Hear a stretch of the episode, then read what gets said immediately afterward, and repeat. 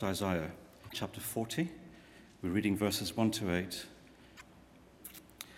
Comfort, comfort my people, says your God.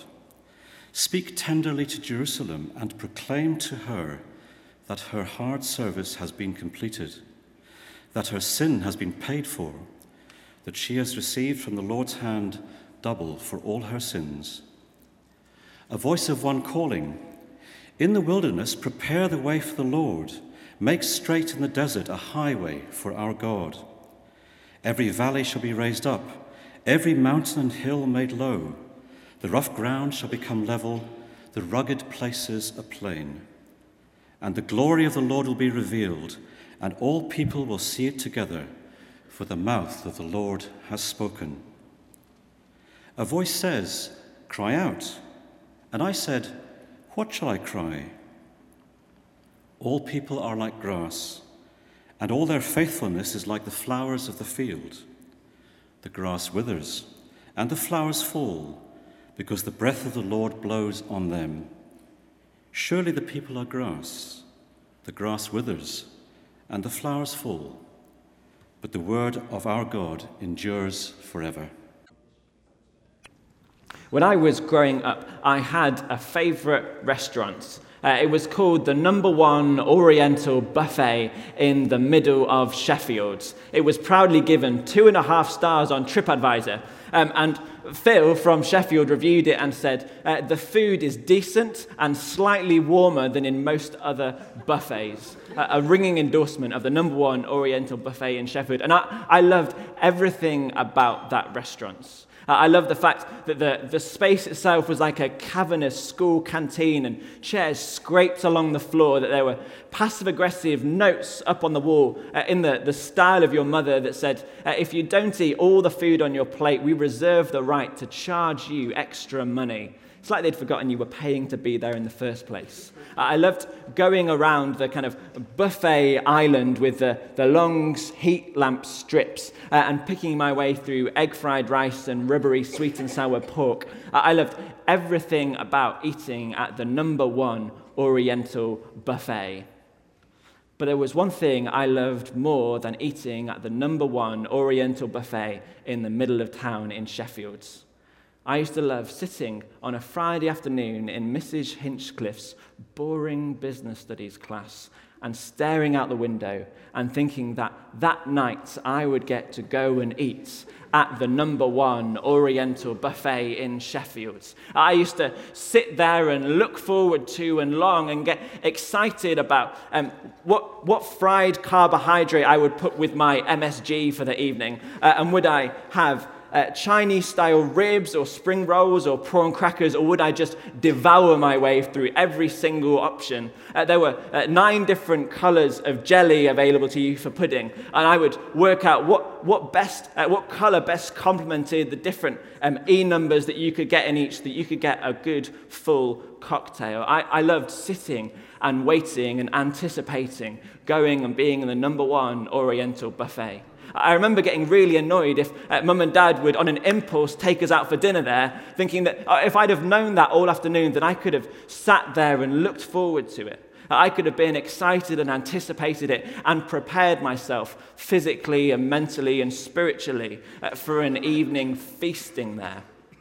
We live in a, a society, uh, in a culture that's forgotten the value of waiting for things in a society that uh, immediate and constant, that everything happens at the, the click of a button, at the flash of a light. Uh, things that we would wait days and weeks for, we can now have within the hour. We can now have within the day. Uh, I, uh, I am constantly uh, on my phone. I remember a time when we would stay at home uh, in the evening, and me and my parents would sit and watch the 10 o'clock news. Uh, now there's no point waiting for the 10 o'clock news because we've all checked our phones, we've all checked the internet constantly throughout the day, so we know every scrap of information. Uh, I used to um, go on the internet and open my phone to get all of the um, sports scores and sports news. And uh, now I have a, a, whole host of notifications set on my phone that will let me know uh, when a goal's scored, when a match is won, when a wicket falls, when someone somewhere wins a medal or breathes slightly heavily. Uh, rather than wait and anticipate and prepare, everything now is so instant and immediate and quick. The world accelerates and it speeds up. Where before we would be forced to wait and to slow down and prepare, uh, we now live in a world that's immediate and constant. And there are huge benefits to that. Uh, there are huge benefits to um, life in the world speeding up and getting quicker. And we, we don't want to criticize everything in our world, but, but there are also some drawbacks to that. I think one of the roles of the church, which is you and me, as the church, uh, is that we get to stand alongside culture. Uh, we get to stand alongside uh, the way this world operates and functions, uh, and we get to critique it. Uh, we get to comment on it and we get to speak to it. And we get to say the way that things are might not be the best way. But the way that things are running, the pace the world lives at, the speed that everything happens at, might not be the best way for this world to live because there's another way. Uh, there's another um, pace of life for us to live, there's another rhythm for us to walk by. Uh, as the church, we get uh, to observe that, we get to critique it and um, evaluate it. And then, more than just speak about it, we get to live differently. We get to live lives that distinctively point to a different way of living. As the church, we get to critique that culture. Uh, and we get to do that all year round. But one of the, the points of the year where we as the church stop and we wait and we prepare is Advent. Uh, tonight, this is the first Sunday of Advent, the first season of preparation, of waiting, of getting ready. But we're not um, just getting ready and gearing up for Christmas Day. We're not just getting up and getting ready for Christmas Day and for John Lewis and Sainsbury's Christmas adverts and for working out what meat we're going to eat on Christmas Day. But, but during Advent, we sit and we wait and we prepare, not just for the reminder that Jesus was born by a virgin in a stable, but we remember that Jesus has come and he will come again. In Advent, we remember not just that Jesus has come, but that Jesus will come again. He's not abandoned us, He's not forsaken us, He's not forgotten us. We remember that Jesus is coming again. Remember that uh, our faith isn't an escapist faith where one day we'll all be beamed off to go and live in the clouds in glory with Jesus, but that Jesus is returning and he's going to redeem this world. He's going to redeem this earth. During Advent, we get to look for signs of that redemption, signs of the coming of that kingdom we get to remember that Jesus is coming again. Uh, I was on the Alpha Holy Spirit weekend away last weekend, uh, and we saw signs of the coming of the kingdom of God all weekend. Uh, we saw um, people, uh, some of who do have the faith and some of who are just trying to work it out, starting to meet with God, and uh, not just meet with God as an academic, intellectual reality, but uh, as a God who wants to be known, as a God who wants to be felt and experienced. Someone on the, the course, they had a problem with their left hand. Uh, and they'd um, lost some sensation and movement in it, uh, and they got prayed for. Uh, and by the grace of God, they, I saw them holding two large oranges at the end of the weekend. That would have been impossible for them. They, they have a, a, a doctor, and they went and spoke to them. Uh, and it turns out the doctor's a Christian, and he said, oh, I think you've been miraculously healed. So he's dropped the medication and he did the pin test where you, you take a pin and you, you poke it in someone's hand to see if the nerve endings are working, and, and the hand flinched. Uh, for the first time in, in years, they've got full sensation in their hand. Uh, God's at work, God's revealing his kingdom, he's drawing near. Uh, as followers of Jesus, we don't rush on to Christmas Day. We don't live at the speed and the pace of this world, but instead we wait, we prepare, uh, we recognize that Jesus is coming again. There are signs of his kingdom in the world around us, and we get to point to them. Uh, we stand alongside the culture and we critique it and we say the way that things are isn't the way they always have to be. It's not the best way for this world to live. And tonight we're going to talk about um, how we wait, uh, about what it is to, to wait for the coming of the kingdom of God and, and how we do that. Uh, our passage tonight um, draws that out for us. I want to talk about um, what it is that God says to us as we wait and how He speaks to us, about our standing before God as we wait, uh, and then how we're called to live as we wait, what we're called to do. Uh, and our, our, passage tonight is taken from Isaiah. Isaiah was in the Old Testament, um, the part of the Bible that was written before Jesus came. But uh, huge sections of the Old Testament speak about Jesus and they, um, they foreshadow him and they mention him and they mention the kind of Savior that's going to come. Uh, and this uh, passage, this uh, book, was written by uh, someone called Isaiah. and Isaiah was a prophet, and the, the role of the prophets was um, to speak the word of God to the people of God. Uh, and they would speak um, truth to kings and to people in power and people in control, and Isaiah did that.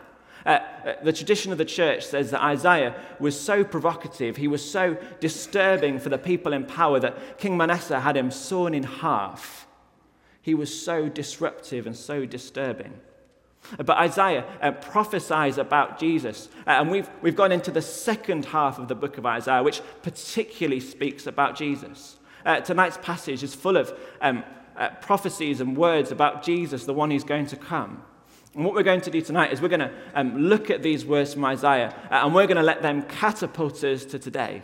Uh, we're going to let it um, speak to the people of Israel and also speak to us today in our situation and see what uh, God might want to say to each of us. Uh, Isaiah the prophet, Isaiah the mouthpiece of God, uh, has written down words that speak not just to Israel in 8th century BC, but to each of us here tonight. Isaiah is um, prophesying uh, over Jerusalem. He's speaking the voice of God to Jerusalem. Uh, and Jerusalem are in a, a terrible situation. Uh, they're in a, a, a, really horrible situation. Their uh, forefathers have been rebellious against God. Uh, they've rejected God. They've um, tried to draw away from Him, to turn their face away. Uh, and they've rejected God. And now, um, this current generation of Israel are paying the penalty for that.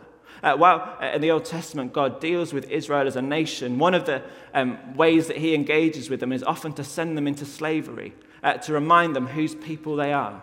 Uh, and these uh, people, this generation of Israelites, have been taken captive by the Babylonians. Uh, and they've been held slaves there for years and years. they are a shattered and a broken people. They're completely despairing. They have no hope. Uh, they think they're going to be in slavery for years to come. They are completely broken. And as they're completely broken, as they're shattered, as they're in slavery, uh, Isaiah speaks to them. He speaks the word of God to them. Uh, and the first words of our passage tonight, the first words that God speaks to a broken people are comfort, comforts my people, says God. Speak tenderly to Jerusalem. Comfort, comfort my people, says the Lord. Speak tenderly to Jerusalem. God speaks to a broken and a shattered people, a people who've been rebellious, who've been wayward, who've not lived like God has called them to live. And the words in our passage tonight say comfort. Uh, there's uh, overtones in the Hebrew here of a, a husband wooing back his lover of, a, of someone who's been estranged, they've been apart for a while, and uh, now the husband returns and he makes his love clear to them. I don't know if you've ever been wooed. I've tried to woo, but I've never been wooed. But there's a, a sense of someone wanting to kind of lean in, of, of drawing closer to them, uh, of trying to reduce the distance in between the two people. God is speaking to a broken people and he's leaning in. He's drawing close. Maybe you're here tonight and you feel broken and shattered. Maybe there's a, a situation in your life which is uh, difficult and you've lost all hope. Maybe you're in a, a marriage and it's broken and you don't know what to do about it. Maybe there's a situation at work. Maybe you've not been in work for a long time and you keep on sending out CVs and applications and you, you keep on getting knocked back and you're despairing. Maybe um, term has been difficult and long and hard, and you just want it to end immediately, but you know you've got to stick it out for the next six weeks, a month. The word of God to you tonight is comfort, comforts. Speak tenderly. I wonder what it is that God is saying to you tonight. Uh, Jesus said that my sheep hear my voice. That means that each of us who believe in God, who trust in Him, can hear the voice of God. Uh, why not ask Him? Ask what He's saying to you tonight uh, God is making himself known. As we wait for God, as we wait for the return of our King, God is speaking tender words to us. I don't know about you, but this world feels particularly broken at the moment, particularly messy, particularly in need of a Saviour. What's the, the tender word of God for your workplace, for your home, for your family, for your colleagues? Uh, what is it that the still small, small, the still small voice of God is whispering to them? As we wait for the return of God, he speaks tenderly. Uh, and as he speaks tenderly, he reminds Israel of their standing before him. He says, uh, Comfort, comfort uh, my people, says the Lord.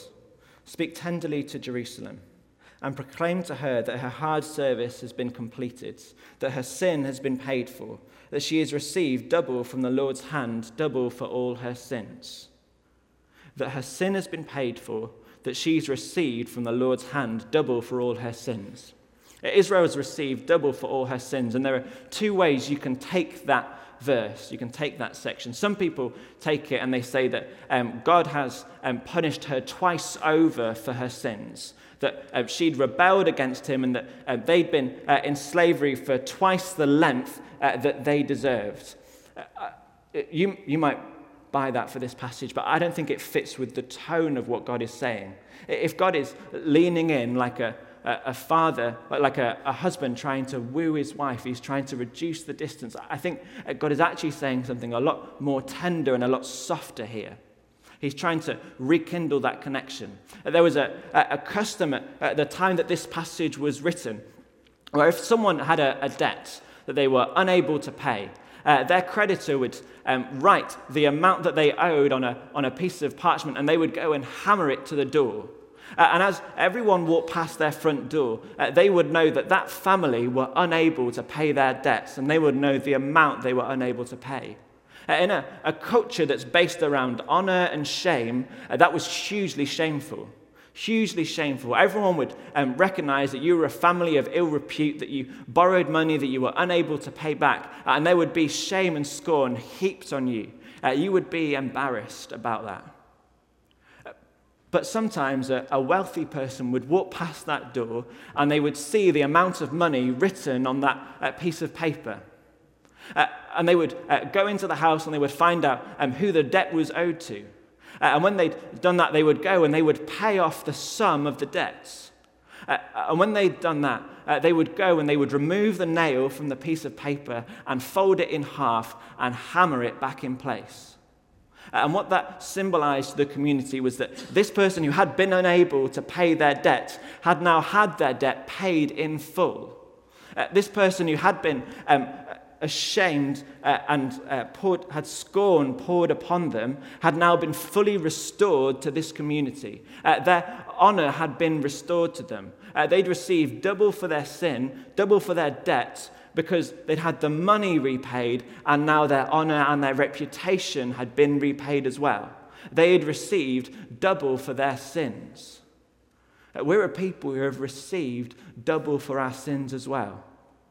Uh, Israel had received double for their sins. Uh, they were in captivity in Babylon, and God was saying, uh, I'm not just going to restore you, uh, I'm not just going to bring freedom to you, uh, but I'm going to restore you as my chosen people, and everyone will know that you are the loved one of God. You are his chosen people. I'm going to lean in towards you, I'm going to reduce the distance between you and me.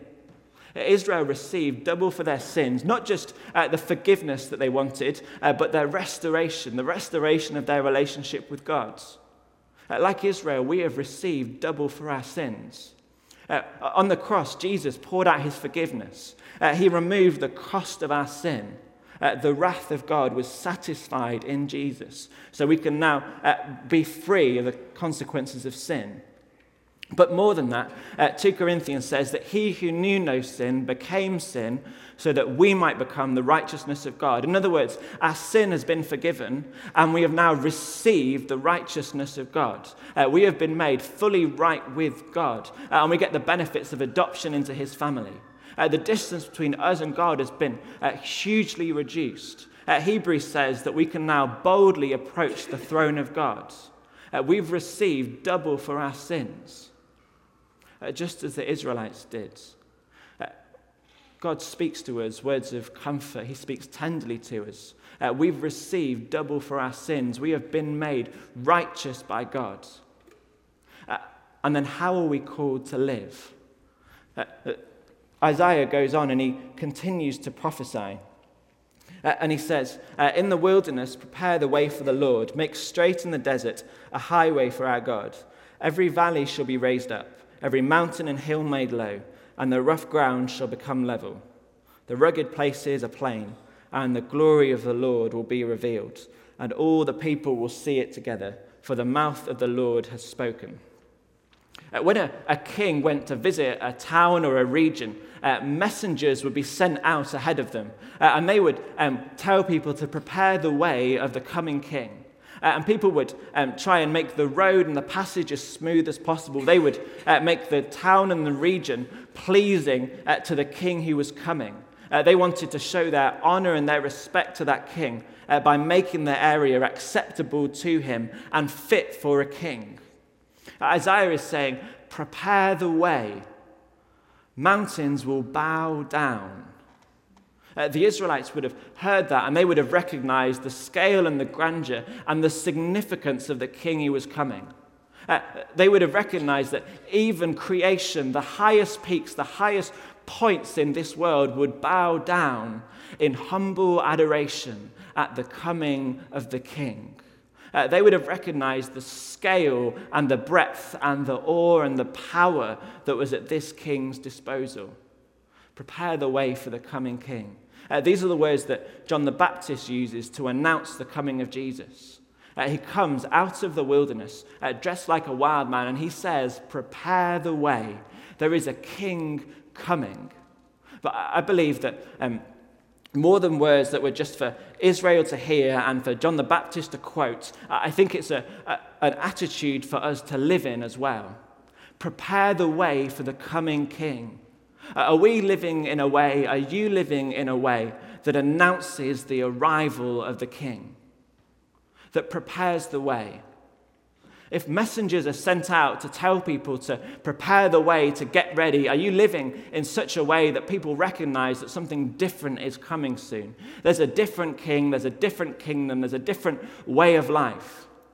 Uh, are you uh, living your life at a different rhythm rather than um, constantly bouncing between one thing to the next? Are you slowing down? Are you taking your time? Are you taking the time to build relationships, to get to know each other? Are you taking the time to breathe and appreciate the world around you? Are you living your life on different values? Are you continually trying to climb up the career ladder to make yourself uh, as impressive as you possibly can be? Uh, or instead, are you stopping for people and building relationship and encouraging others? Are you um, buying into the, the, um, the desperation in Edinburgh for your children to be in the best possible private school, in the best possible environment for them? Uh, or are you living in a, a, different way, in a more countercultural way that provokes questions, that um, inspires a different response from people? Uh, in your uh, lecture hall, in your classroom, are you living differently? Are you living your life on a different set of values that um, provokes a response? Are you preparing the way for the king?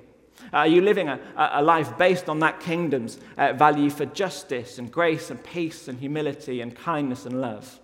Uh, are you living out of that set of values rather than the one that wants to promote yourself and to achieve and to uh, have other people view you as a success?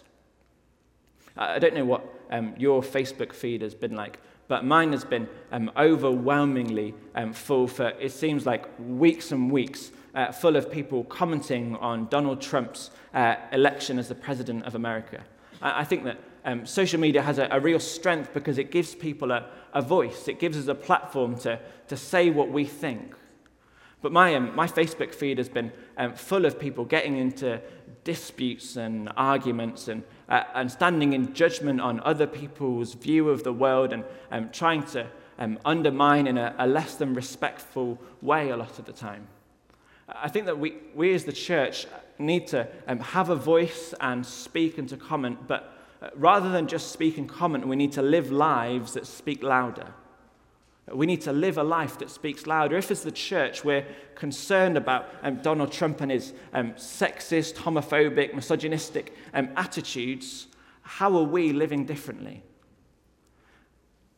One of the more shocking statistics that came out of the American election was I think 82 or 83% of American evangelicals voted for Donald Trump. I'm, I'm sure that everyone pretty much saw that. Um, I've seen some articles on the internet trying to say, oh, well, if you're an American evangelical, then that's kind of a cultural thing, so that's a bit different. I, I don't know what your friends who don't know Jesus think, but mine won't be taking the time to understand the full nuance of that. They, they won't be. Uh, they'll be seeing that Christians in America voted for Donald Trump, a man who they think is racist, homophobic, misogynistic, and they'll be uh, looking at the church, you and me, and they'll be trying to work out do we support that kind of president? Uh, and we can do a, a, whole load of things. We can, option one is we take to Facebook and we post angry statuses and we rant. Option two, I prefer option two, uh, is we live a life uh, that is our best defense. If people look at Donald Trump and they see someone who is hostile towards immigrants, uh, are we embracing strangers? Are we welcoming them into our homes? Uh, are we uh, welcoming the refugees in this city? Are we provoking um, the different uh, policymakers in our councils and our local areas and our MPs? Are we uh, living a life that says, oh, uh, you, can, you can't ally us to Donald Trump at all because our, our worldview, the way that we live, is completely different? Uh, when they say, oh, Donald Trump is sexist, the church must be sexist, are we all being radically inclusive? are we speaking well of each other regardless of gender? are we embracing diversity? People think that Donald Trump is deeply homophobic. Are we going to be radically inclusive? Are we going to welcome people? Are we going to make friends with people who have different sexual orientations to each of us? Uh, we can uh, write long statuses and we can um, try and fill our words with lots of nuance, but the problem is the, the world's not worried about nuance. The world's worried about black and white and what makes a good headline. But we need to live lives that are a better defense than that that say that we live for different values, for a different king and a different kingdom. Uh, we need to live lives that, above all, announce the coming of a king and the coming of a kingdom that looks different to the ones that are being established on this earth. Uh, our passage tonight finishes with uh, the flowers may fall and the grass withers, but the word of our God endures forever. The word of God endures forever. Kings and kingdoms of this earth will come and they will go. Different people will be in power in presidential elections, in number 10, in our workplace, in our homes. But the word of God endures forever. Uh, how are we, each of us, announcing that word, announcing that kingdom that's coming? Uh, we're called to wait as the church, as the people and the family of God uh, we're called to wait, to not live our life at 100 miles an hour, rushing towards Christmas, but instead to wait, for look, to look for signs of the coming kingdom, for signs of the coming king. And as we wait, God wants to speak words of tenderness and comfort to us, to our broken and shattered lives, and to the broken and shattered lives around us. He wants us to know that we have been made right, that we've received double for our sins. You have become the righteousness of God. And as we hear his voice and understand our standing before him, we're called to live lives that announce the coming of his kingdom, that point to a, a different way of living and a different set of values. Amen.